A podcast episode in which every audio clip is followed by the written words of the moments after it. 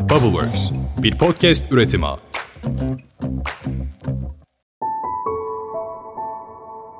Yıl 1908. Birbirlerine sarılmış bir adam ve bir kadın bu yılda resmedilir.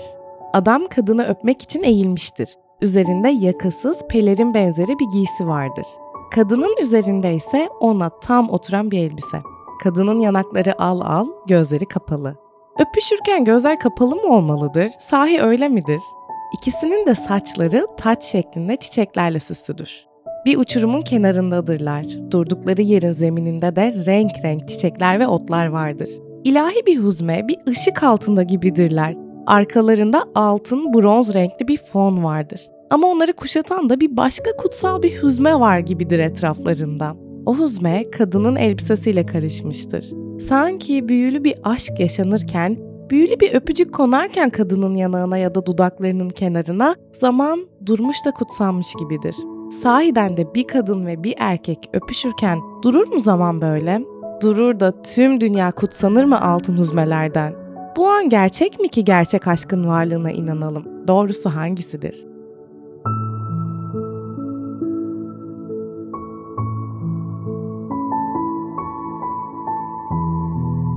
Herkese selam Ditopik Düşüncelere hoş geldiniz. Ben Dilara. Bahsettiğimiz tablonun hangisi olduğunu bence çoğunuz hemen anladı. Tabii ki de Gustav Klimt'in The Kiss öpücük tablosundan bahsediyoruz. Bugün bu tablo esas konumuz olmayacak ama sevgililer günü vesilesiyle gerçek aşkın gerçekten var olup olmadığını sorgularken bize ilham olacak. Gustav Klimt'in resmettiği kadın ve adamın olduğu öpücük tablosu uzun bir insan kadardır. 1.80'e 1.80 santim boyutlarında Viyana'da Belvedere Sarayı'nda sergilenir. Ve tablo gerçekten bir insan gibidir.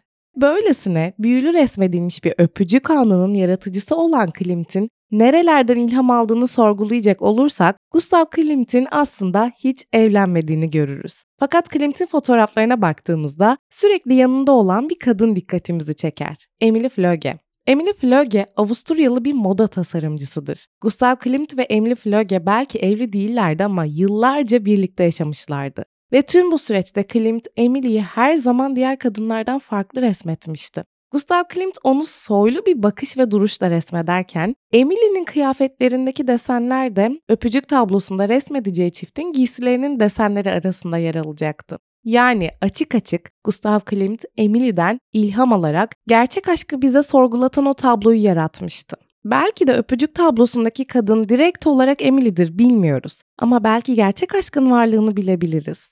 Peki Klimt'in tablosunda olduğu gibi öpüştüklerinde sanki dünya durmuş gibi olan, altın tozları etrafa saçılan, insanı büyüleyen, gerçek bir aşk var mıdır ve ona ulaşılabilir mi? Gerçek aşkı bulmak mümkün mü? Birini sevmek, hoşlanmak ve gerçekten aşk duyguları arasındaki farkı hiç düşündünüz mü? Birine karşı bu hisleri duyduktan sonra acaba hangisini yaşadığınızdan emin olmaya çalıştınız mı? Olduysa eğer bu hisler arasındaki farkı nasıl anladınız? Bir ilişkinin ilk aşamalarındaysanız bunu anlamak aslında zor olabilir ve bu çok normal. Bu iki duygusal durum arasındaki farkı tanıyabilmek, karşınızdaki kişinin doğru kişi olup olmadığı konusunda emin olmanıza yardımcı olabilir. Şimdi bir de şu iki şeyi karıştırabiliriz. Delicesine aşka karşı gerçek aşkın. Nereden bileceğiz delicesine aşık olduğumuz kişinin ya da takıntılı olduğumuz kişinin gerçek aşkımız olup olmadığını? Delicesine aşık olmak aslında şu, genellikle bir partnere duyulan yoğun ilgi veya takıntıdan bahsediyoruz. Tam da bu nokta bizi bir aptala dönüştürebilir. Aptalca veya takıntılı derecede güçlü bir aşk duygusu veya güçlü ve mantıksız bir bağlılık. Buradaki sıfatlara dikkat edin. Aptalca, takıntılı bir şekilde, mantıksız. Birine aşık olan bir kişi o kişiyi bir kaide üzerine yerleştirme eğilimindedir ve sanki hiçbir yanlış yapmazmış gibi ona bakar. Ona hataları ve yanlışları bir türlü yakıştıramaz. Ve bu duygular gerçeğe dayanmasa da yine de inanılmaz derecede yoğun ve neredeyse bağımlılık yapıcı olabilirler. Karşılaştırıldığında gerçek aşktan bahsettiğimizde genellikle karşılıklı saygı, takdir, sağlıklı iletişim, güven, dürüstlük ve gerçekçi beklentilere dayanan bir bağlantıyı anlamamız gerekir aslında. Gerçek aşk hala midende kelebekler uçurabilir ama seni bulutlara taşıyacak kadar da uçurmayabilir. Ve birine aşık olduğunuz zamanın aksine gerçek aşkı hissettiğinizde bir ilişkide kendinizi kaybetme eğiliminde olmazsınız. Olmayacağınız için de gerçek benliğinizi geliştirebilirsiniz. Peki bu sinyalleri nasıl anlayacağız? Genelleme yapacak olursak size bir örnek vererek bu konuyu anlatmak istiyorum. Harlı harlı yanan ama çabucak da sönen parlak bir alev düşünün. İşte delicesine aşık olmanın uzun süreli ilişkiler için nasıl bir şey olduğunu bu örneğe benzetebiliriz. Peki eğer öyleyse yani iddia etmiyorum %100 bu böyledir diye bir şey söylemiyorum ama eğer bu böyleyse neden böyle olduğuna bakalım. Neden çabucak sönüyor delicesine yanan alevler? Çünkü aşık olduğumuz kişiyi delicesine aşık olduğumuz durumda pamuklara sarar, her şeyiyle mükemmel görürüz. Gözümüz ne kadar açıktır bilemeyiz. İşte delicesine tutulduğumuz partnerimiz de onu kaçınılmaz olarak içine koyduğumuz mükemmellik balonunu patlatacak bir şey yaptığında gerçekçi olmayan beklentilerimizin ihlali bizi çok etkiler, çok yıpratır. Ayrıca delicesine aşık olmak bu kişinin uzun vadede sizin için doğru kişi olmayabileceğine dair önemli kırmızı işaretleri ya da günümüz diliyle red flagleri göz ardı etmenize sebep olabilir. Balon patlayınca yavaş yavaş gerçekleri görmenizi sağlayabilir. Nasıl biriydi? Neden böyle davranırdı? Aslında sizi üzerdi. Pek de anlayışı da değildi. Olgun muydu yeterince? Saygılı mıydı bana? İşte bunların cevaplarını alabilmeniz için daha berrak bir alana sahip olmanız gerekir. Balonun patlaması da size o berrak alanı getirir. Peki mükemmel kişiyi bulduğumuzdan nasıl emin olabiliriz? Diyelim ki birini bulduk karşımızda, hayatımızda ama mükemmel kişi mi emin değiliz. Şimdi size birkaç soru yönelteceğim. İlişkiniz için kendi değerlerinizi ve ihtiyaçlarınızı feda ediyor musunuz? Örneğin sizin için gerçekten önemli olan başka planlarınız olsa bile partneriniz bu planların içinde olmadığı için onunla birlikte olmak uğruna her şeyi bırakıyor musunuz? Partneriniz için çalışma, dinlenme veya başkalarıyla etkileşim kurma yeteneğinizi sıklıkla kesintiye uğratan kendinize karşı müdahaleci, kontrolcü düşünceleriniz var mı? Karşınızdaki insanla ilgili yoğun kıskançlık veya kaygı duygularıyla mücadele ediyor musunuz? Eğer bunlardan birine bile evet cevabını verdiyseniz muhtemelen o kişi mükemmel kişiye yakın bile değildir. Ama bu demek değil ki kendinize yüklenmek ve kızmak söz konusu olsun. Delicesine sevmek ne suç ne de hata.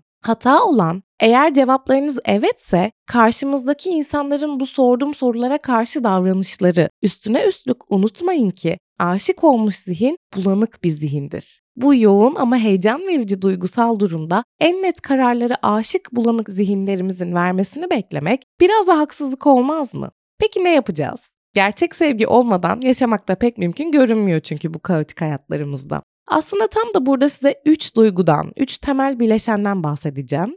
Bunlar duygusal olgunluk, duygusal kırgınlık ve duygusal uyumluluk. Delicesine aşık olmakla gerçekten bağlılıkla sevmek arasında işte bu üç temel bileşenin farkı olduğunu düşünüyorum.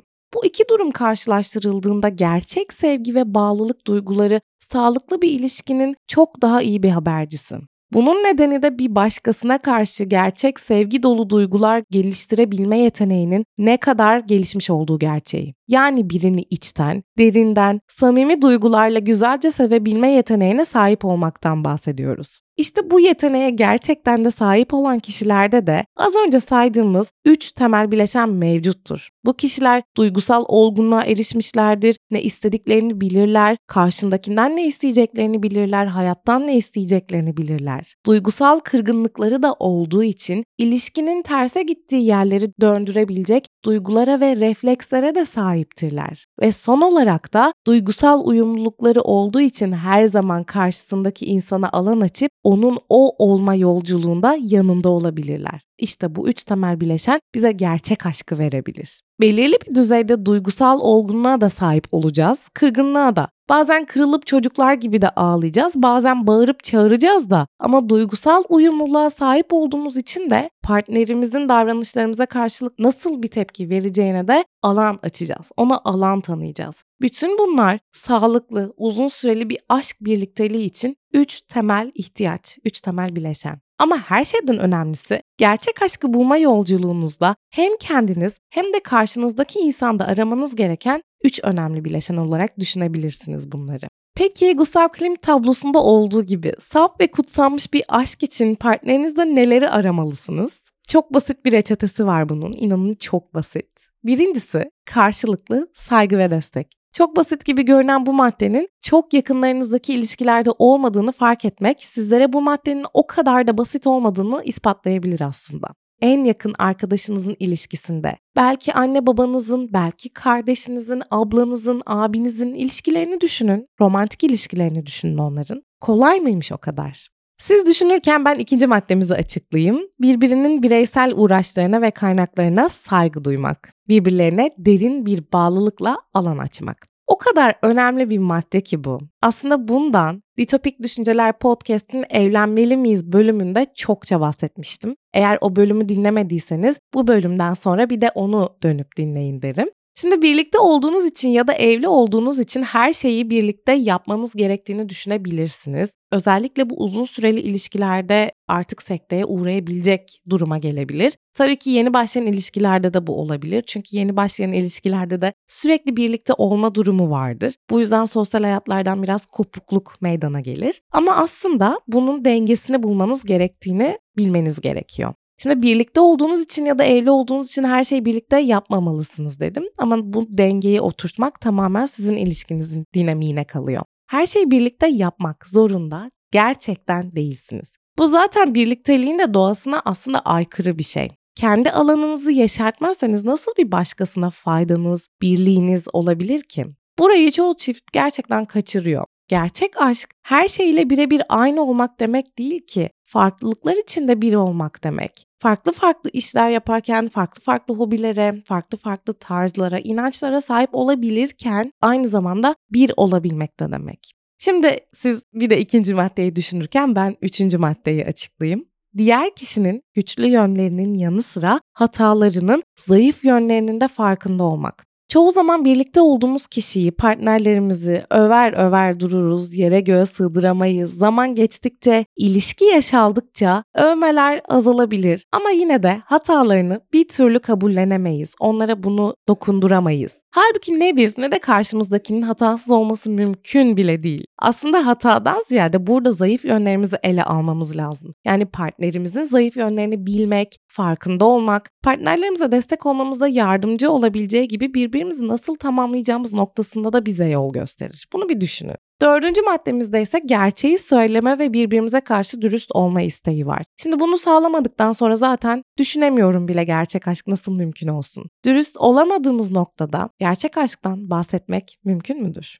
Ve son maddemize geldik. Beşinci maddede de çatışmaların üstesinden birlikte gelme isteği var. Yani Kızılcık Şerbeti'ndeki Ömer gibi beyninde bir hastalık varsa bunu ayrılarak çözmek yerine birlikte aşmaya çalışmaktan bahsediyorum. Hayat dümdüz bir grafik çizgisine sahip olsaydı birbirimize insan olarak bile ihtiyacımız olur muydu ki? Partnerlerimizle çatışmalarımızı birlikte çözmek, ben daha güçlüyümü göstermeden, ego savaşları yapmadan, üstünlük taslamadan birlikte çözüm arayabilmek de gerçekten aşktan geçiyor. Yeni biriyle çıkıyorsanız eğer veya inişli çıkışlı uzun süreli bir ilişki içindeyseniz kendinizi yaşadığınız düşünce ve duyguları merak edin. Biraz onlar üzerine kafa yorun. Kendinizi dengeli mi yoksa çılgın bir aşık gibi mi hissediyorsunuz? Ya da aşık mısınız yoksa dili mi? Aranızdaki bağın uzun vadede eninde sonunda gerçek sevgi, takdir ve kırılganlıktan oluşan bir temel üzerinde mi olduğunu düşünüyorsunuz? Yoksa partnerinizi bir kaide üzerine oturtmaya mı çalışıyorsunuz? Hala oturtamadığınız için. Bu noktada belki size Gustav Klimt'in öpücük tablosu yardımcı olabilir. Tekrar tabloya dönelim. Çünkü tablodaki aşk dolu öpüşen çift bize şunu anlatmak ister. Gerçek sevgi ancak ikililiği ortadan kaldırınca görülebilir. Saydığımız tüm bu maddelerin içindeki birlik olma durumu işte bize gerçek aşkı verir. Çünkü bu sayede kişiler ayrı olmaktan uzaklaşır, dünyayı birlikte kavrar ve buna göre hareket edebilir. Tabloya bakıldığında erkek kadına kıyasla koyu renk tonda ve geniş cüsseli olarak resmedilmiştir. Elleriyle kadının yüzünü kavramış ve arzulu bir şekilde kadını öpmektedir. Beyaz tenli, al yanaklı ve kızıl saçlara sahip olan kadınsa bu öpüşün etkisiyle birlikte gözlerini kapatarak kendinden geçmiş bir haldedir. Bir taraftan erkeğin elini boynuna dolamakta, diğer taraftansa zarif bir şekilde adamın elini kavramaktadır. Buradaki anlam erkeğin hiçbir zaman kendisinden uzaklaşmamasını istemesidir. Buna adeta bir yanıt olarak da erkek kadının yüzünü elleri arasında tutmaktadır. İşte gerçek aşk böyle bir şeydir ki gerçekten vuku bulduğunda nerede olduğun, mekan ve zaman kavramları eriyerek kaybolabilir. Arkanda, sağında, solunda, etrafında ne varsa karışıp gidebilir. Tıpkı Gustav Klimt'in tablosunda olduğu gibi. Gustav Klimt sadece bir ressam değil, aynı zamanda bir süslemeciydi. Bu yüzden onun tablolarında motifler ve desenler görürüz arka planlardan. Doğanın çiçekleri ve bitkileriyle resmettiği insanların giysilerindeki desenler birbirlerine karışır, birbirleri arasına girer. O ayrımı anlayamazsınız. Bazen biçimleri onun tablolarında tek seferde işte bu yüzden algılayamayız. Çevreyle erimiş de bütünleşmiş gibidir desenler, insanların üzerindeki kıyafetler ve hatta insanlar. İnsanı insandan ayırmak bile zordur bazen. Tıpkı sadece gerçek aşk vuku bulduğunda olduğu gibi. Tüm farklı desenlere rağmen birbirine karışabilmek, bir olabilmek gibi. Klimt'in öpücük resmindeki çift kendi giysilerine adeta yapışmış gibidir. Ama esasında birbirlerine yapışmış gibidirler. Onları yerlerdeki çiçek ve otlardan ayırmak bile zordur. Doğayla karışmış bu çift kutsanmış gibi bir olmuş, bugün bu konuştuğumuz tüm maddeleri somutlaştırmış gibi karşımızda dururlar tabloya bakarken. Bugün 14 Şubat 2024. Bölümün yayınlandığı tarih yani. Bu sevgililer gününde delicesine aşık olmayı değil de ayakları sımsıkı yere basarken uçmayı romantikleştirmek istedim. Hani size bölümün başında öpücük tablosunu anlatırken tablodaki adamın ve kadının bir uçurumun kenarında olduğunu söylemiştim ya. Ama nasıl güzel bir uçurum. Aşk işte bu uçurumun kenarında sarılmaktır aslında ömür boyu. Sadece delicesine takık bir şekilde severken bir anda bu uçurumdan düşebilirsin.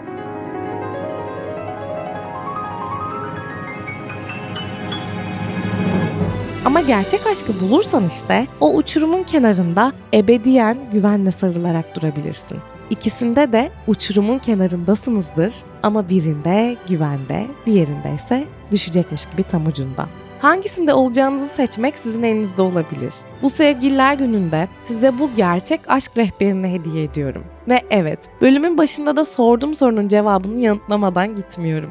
Gerçek aşkta öpüşürken gözler kapalı olmalıdır. Olmalıdır ki Gustav Klimt tablosunda olduğu gibi arkada dönen o ilahi huzmeler sizin gözlerinizi kapattığınız anda gerçekten vuku bulsun. Bu yazılı bir kural değildir. Size ispatlayamam ama yaşarken öğrenme garantidir. Bir de Gustav Klimt'in öpücük tablosunu izleyebilirsiniz bunun için.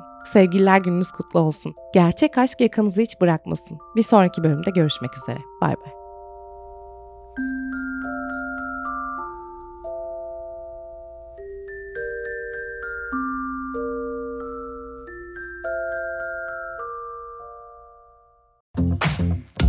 Bubbleworks bir podcast üretimi.